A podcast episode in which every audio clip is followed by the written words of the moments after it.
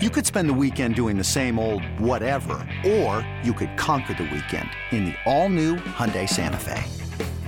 Visit HyundaiUSA.com for more details. Hyundai, there's joy in every journey. This episode is brought to you by Progressive Insurance. Whether you love true crime or comedy, celebrity interviews or news, you call the shots on what's in your podcast queue. And guess what? Now you can call them on your auto insurance too with the Name Your Price tool from Progressive. It works just the way it sounds. You tell Progressive how much you want to pay for car insurance, and they'll show you coverage options that fit your budget. Get your quote today at progressive.com to join the over 28 million drivers who trust Progressive. Progressive Casualty Insurance Company and Affiliates. Price and coverage match limited by state law. What's going on, guys? Welcome to the Upper Hand Fantasy Podcast. Week one is in the books. Uh, a couple of decent games last night. I mean, the Saints game was definitely awesome. Saints Texans came down to the last minute. That, that, that last few minutes was pretty exciting. Um, and then the Raiders Broncos. You know, it was okay. Uh, but at least we got to find out, you know, what the deal is without AB, and it seemed like Tyrell Williams and Darren Waller, you know, nice little pickups this week. Um, and and we can get right into it. So I want to go over um, the week two waiver wire adds. And let's just get right into it. So most of these players that I'm going to talk about are rostered uh, in 60% or leagues, 60% of leagues or less. Um, this particular week, not the most you know amazing week, you know, for pickups. Surprisingly, usually after week one, you know, there's a lot of guys who you can potentially use all year round, and there are some guys who I consider must adds. I would I wouldn't spend too much FAAB this week, but um, let's start with Darren Waller. I uh, mentioned him already, and you know, there's been a lot of hype. You know, even before Hard Knocks, um, there was a lot of hype with him coming into this year, um, and it worked out. Without Antonio Brown, he was the number one target for Derek Carr. Uh, caught seven of eight targets for 70 yards. Um, that's really good volume right there, and that's you know like what 40 percent um, of target share, something like that, 35 percent. Now he played 100% of snaps, um, had some plays manufactured for him specifically. Uh, he showed his extreme athletic ability. They kind of used him in a bunch of different ways, um, and he doesn't have much competition outside of Tyrell Williams for targets. He stepped into that Jared Cook role that he had last year as the first option, and I think he'll easily be a top 10 fantasy tight end. And I think if this kind of usage continues, he sees some usage in the end zone as well, he has a shot at being top five in PPR. And we know that this top five uh, tight end group, you know, changes constantly from year to year. Uh, we can easily see it this year. In, another tight end, you probably already saw TJ Hockenson and what he was able to do. He's the real deal. Um, you know, I think rookie tight ends rarely have much of a fantasy impact, but he could be an, uh, you know, he has a chance to be an exception to the rule. He was on the field for 71% of snaps, um, caught 6 of 9 for 131 yards and a touchdown. So you know he has that big playability. Um, and I think he just has a ton of upside, and he'll likely have no problem finishing as a top 10 tight end if this usage continues. And you know, when you're when you're when you're getting 131 yards on six catches, the top five upside is there easily as well. Um, if I had to choose between these two guys in a PPR league, I think Waller is potentially more dependable. I think he has less competition for targets. You know, Hockenson has Amendola, has Golladay, has Marvin Jones. Um, so, you know, th- there, there might be other guys who have bigger games, and Hockenson kind of gets left out in some games, and Waller he might be someone they kind of game plan to get the ball every single week. Um, but you know, both guys are great options. I think I'm splitting hairs if I'm picking between the two. Um, but yeah, I mean, these two are great options. If you if you punted the tight end position and you didn't really choose tight ends early, I mean, you know, this is a good opportunity to grab one of these guys this week. Okay, two more must adds. Uh, John Brown is the first one. We knew he had rapport throughout the summer with Josh Allen, and it played out in this game against the Jets. He led the Bills in targets with 10, caught seven of them for 123 yards and the game winning touchdown. He's the guy who's most likely going to be a consistent fantasy wide receiver out of all of the waiver wire pickups this week.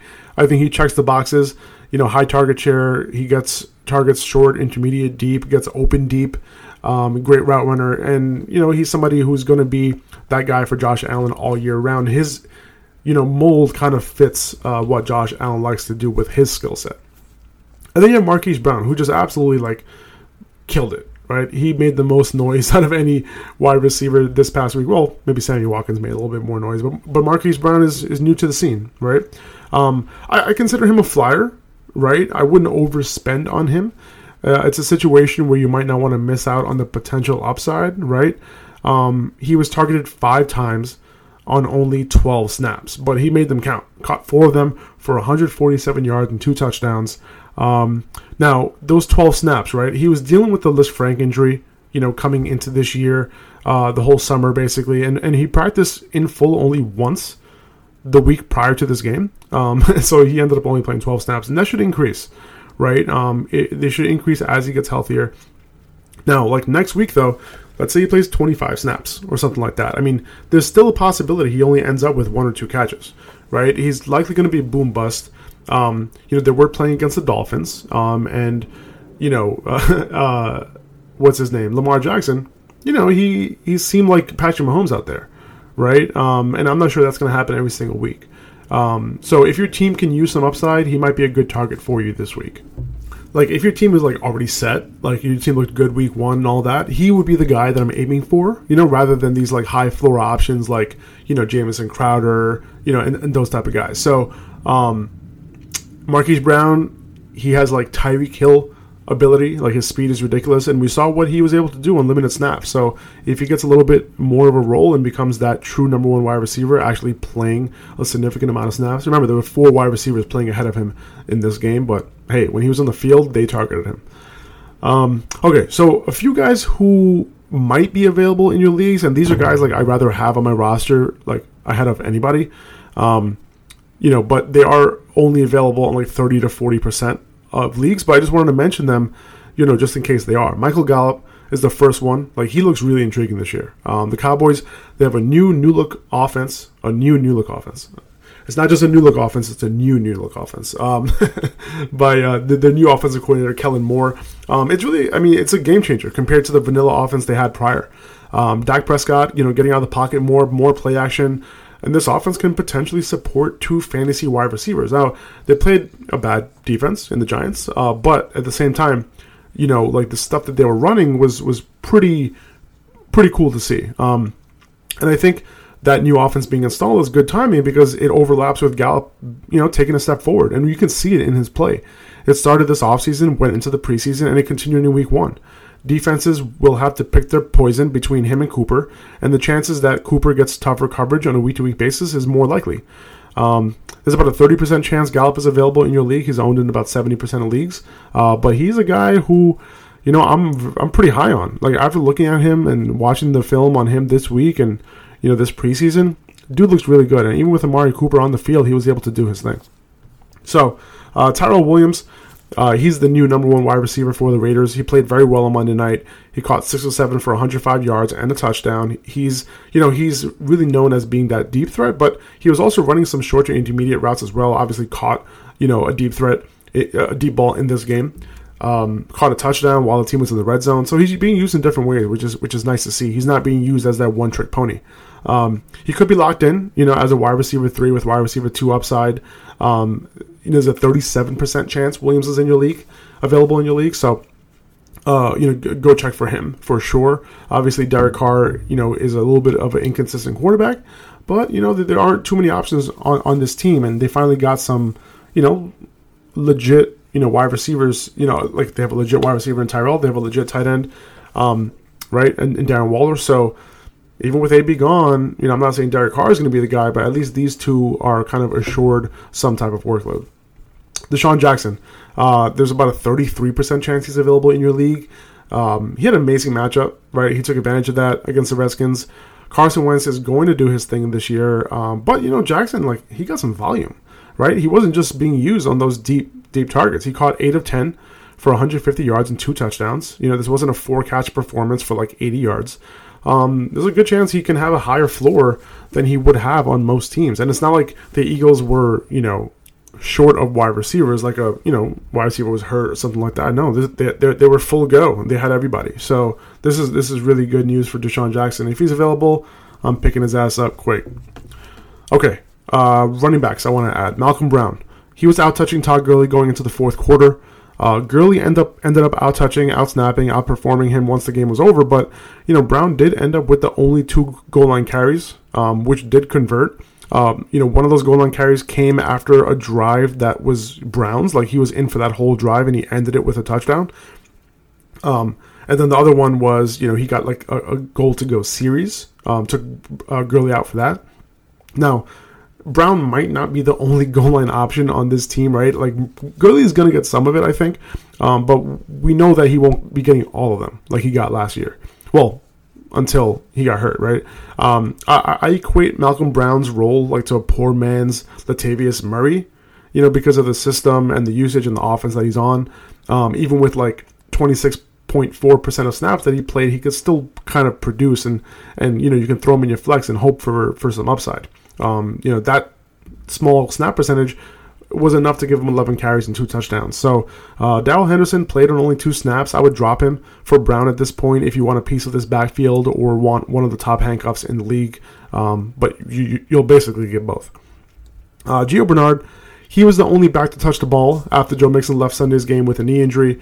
Um, now that MRI came back clean, but it's possible Mixon still misses one week. If that were the case, Gio is locked in RB two, uh, gets an upgrade in PPR. He might also have some standalone PPR value once Mixon returns, so it's not like you're just renting him for one week. Uh, but you know he'll be a low end play if Mixon you know is is playing. Chris Thompson, he you know as expected, the Redskins had to throw the ball a lot in this game. Uh, they're going to have to do that a lot this year. Um, they even went early, go, they went up early in this game, but they still threw the ball a ton. Uh, he played on 64% of snaps. That's a pretty considerable amount right there. He racked up seven catches on 10 targets for 68 yards he, he's efficient and will be a play in PPR leagues as long as he's healthy. If you just need a running back to pick up in PPR, like to play, he's the best pickup this week. Carlos Hyde, uh, he surprisingly played a lot on Monday Night Football against the Saints, and he actually kind of played well. That's also surprising. The Texans also surprisingly opened some holes for him. Right, we know how, what kind of state that offensive line was in. Um, he only had 10 carries, you know, on 37% of snaps, but he was efficient with chunk yardage, uh, total 83 yards rushing, it was notable that Duke Johnson was the primary back on the field while the Texans were in the red zone. So Hyde might not see too many goal line carries. Um, so I'm not really interested in him in full PPR leagues and even in standard leagues. If he's not going to get goal line carries, I'm not sure what his value is. You know, he can see 10 to 12 carries a game, um, but he's going to have to like kind of get into the end zone while not in the red zone, if that makes sense. So the chances of that isn't too high. But if you're in a deeper league, you might need some body you know, some like an actual body to put in your running back slot. Um, Adrian Peterson, with Derrius Guice missing at least a few weeks, um, he's going to get all the early down work. He has Dallas and Chicago the next two weeks, so not the best matchups, but he could still get some volume on early downs. Um, the Redskins stayed in the game against the Eagles, um, but the game script can shift the other way against these two teams. Thompson is obviously the best play, like I mentioned, out of the Eagles' backfield, but AP does have a shot at volume. Um, he, I'm sure he's looking to prove Jay Gruden wrong, you know, for for making him a healthy scratch in week one. Um, and you know, we've seen Adrian Peterson prove points, prove a point before last year specifically.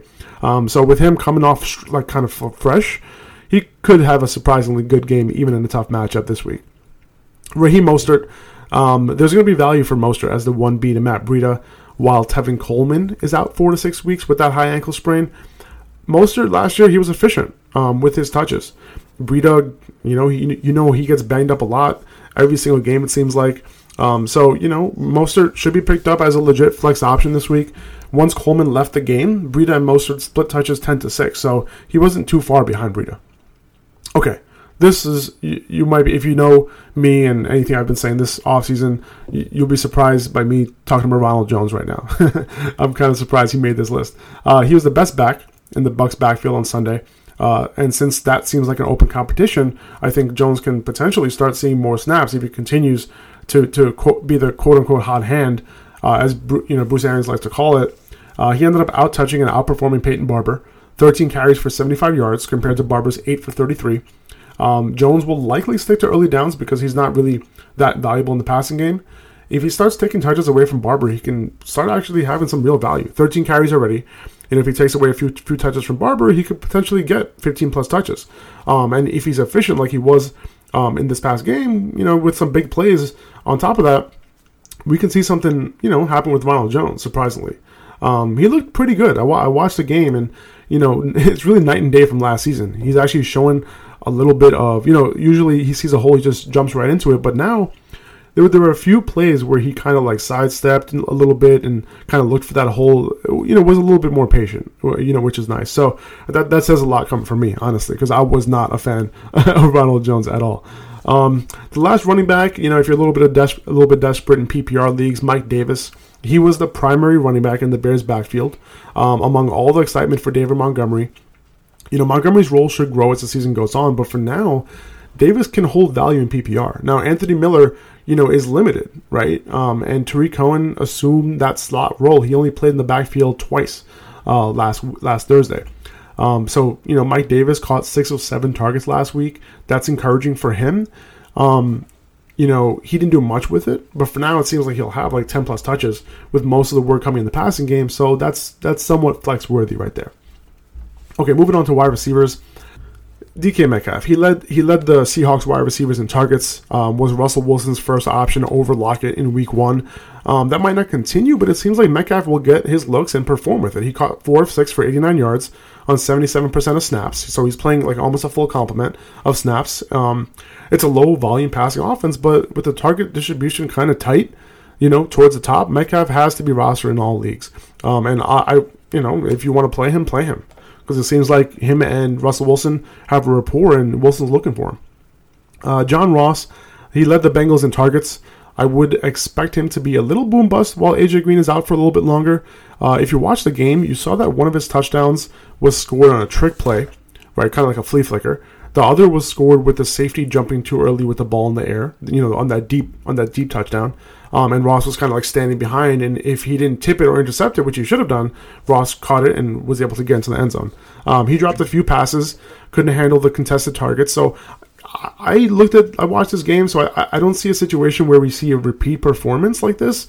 Um, but you know, Ross has scored touchdowns when AJ Green has missed in the past. Just, just look at his game logs from last year. Um, so he's, I don't think he's a bad wide receiver three play while Green is out. Like we know he has upside, but you know, I think that this game was a little bit of an anomaly. You know, when, when you consider, um, when you consider all the targets he got and and how many times Andy Dalton actually threw the ball. Terry McLaurin, um, the Redskins rookie wide receiver, looking really good in his debut. Uh, contested catches, deep balls. He looked like the complete package. I think they, they I think they really hit on him uh, in the draft. Uh, Case Keenum, you know, threw for a ton of yards, had a ton of attempts. Uh, that might not happen every week, but it, it, might. I mean, their defense isn't great, but you know, the, the, target share was quite distributed, right? Like it's not like McLaurin was like heavily leading in targets. He had seven targets, but he was one of five players who had six or more. Uh, you know, with that being said, though, I think McLaurin, you know, was the best wide receiver on the field. You know, he could have had an even bigger day. Um, Keenum overthrew him in, on what would have been a 70 yard touchdown on top of his 5 of 7 for 125 and a touch, right? He already had that that day. He could have had an even bigger day, almost a 200 yard day. So, you know, you, you might be able to grab him for a little bit cheaper um, than he would have been, you know, if he were to score in that touchdown. Uh, but I think he should separate from the pack um, and be the target share leader eventually. Um, this team will throw the ball a lot with their defense lacking. So, you know, he's somebody that, does have a, ton of like season long upside, even as a rookie wide receiver. Jamison Crowder, 17 targets, 14 catches, less than 100 yards. That's super impressive. I don't know how, he, how I don't know how he was able to do that. Um, but you know, these targets should definitely come down, right? Robbie Anderson and Quincy Enunwa combined for only 10 targets in this game. Um, those should go up for both of those guys, especially Anderson. Um, still, Crowder had a great shot at 10 targets per week and can remain a high floor PPR option. We know he has the ability. He, he he always had the ability in Washington too. He just couldn't stay healthy. Um, and as long as he stays healthy, I think he'll have you know a, a high floor, and he's definitely worth picking up for sure.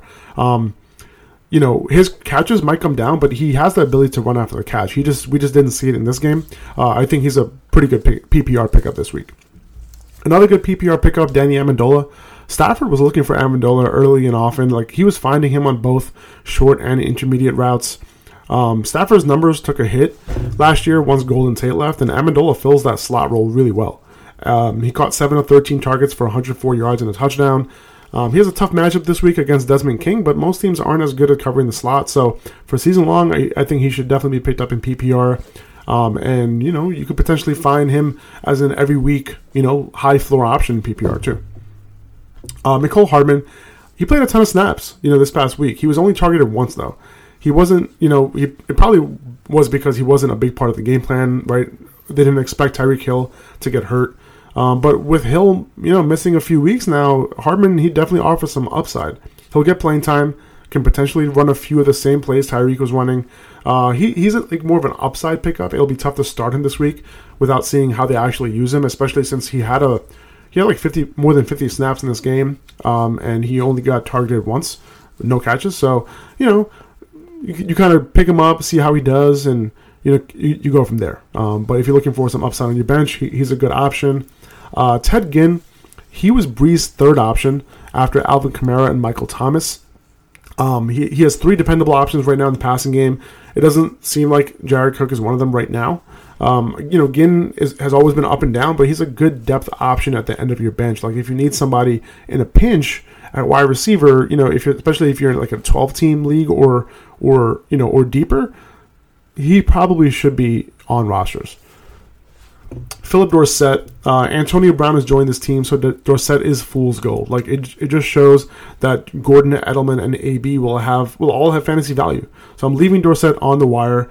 He shouldn't be getting much playing time from here on out. So just wanted to mention him in case he was one of your options. Uh, Deebo Samuel, he, he's big and fast, right? He looks good. Um, had the most playing time of any San Francisco wide receiver on Sunday. Um, it, it, it didn't show in the numbers, um, you know, but he he has a shot at, at being legit. Uh, Dante Pettis right now is in the doghouse, you know, for the moment. Like I don't know what's going on with him.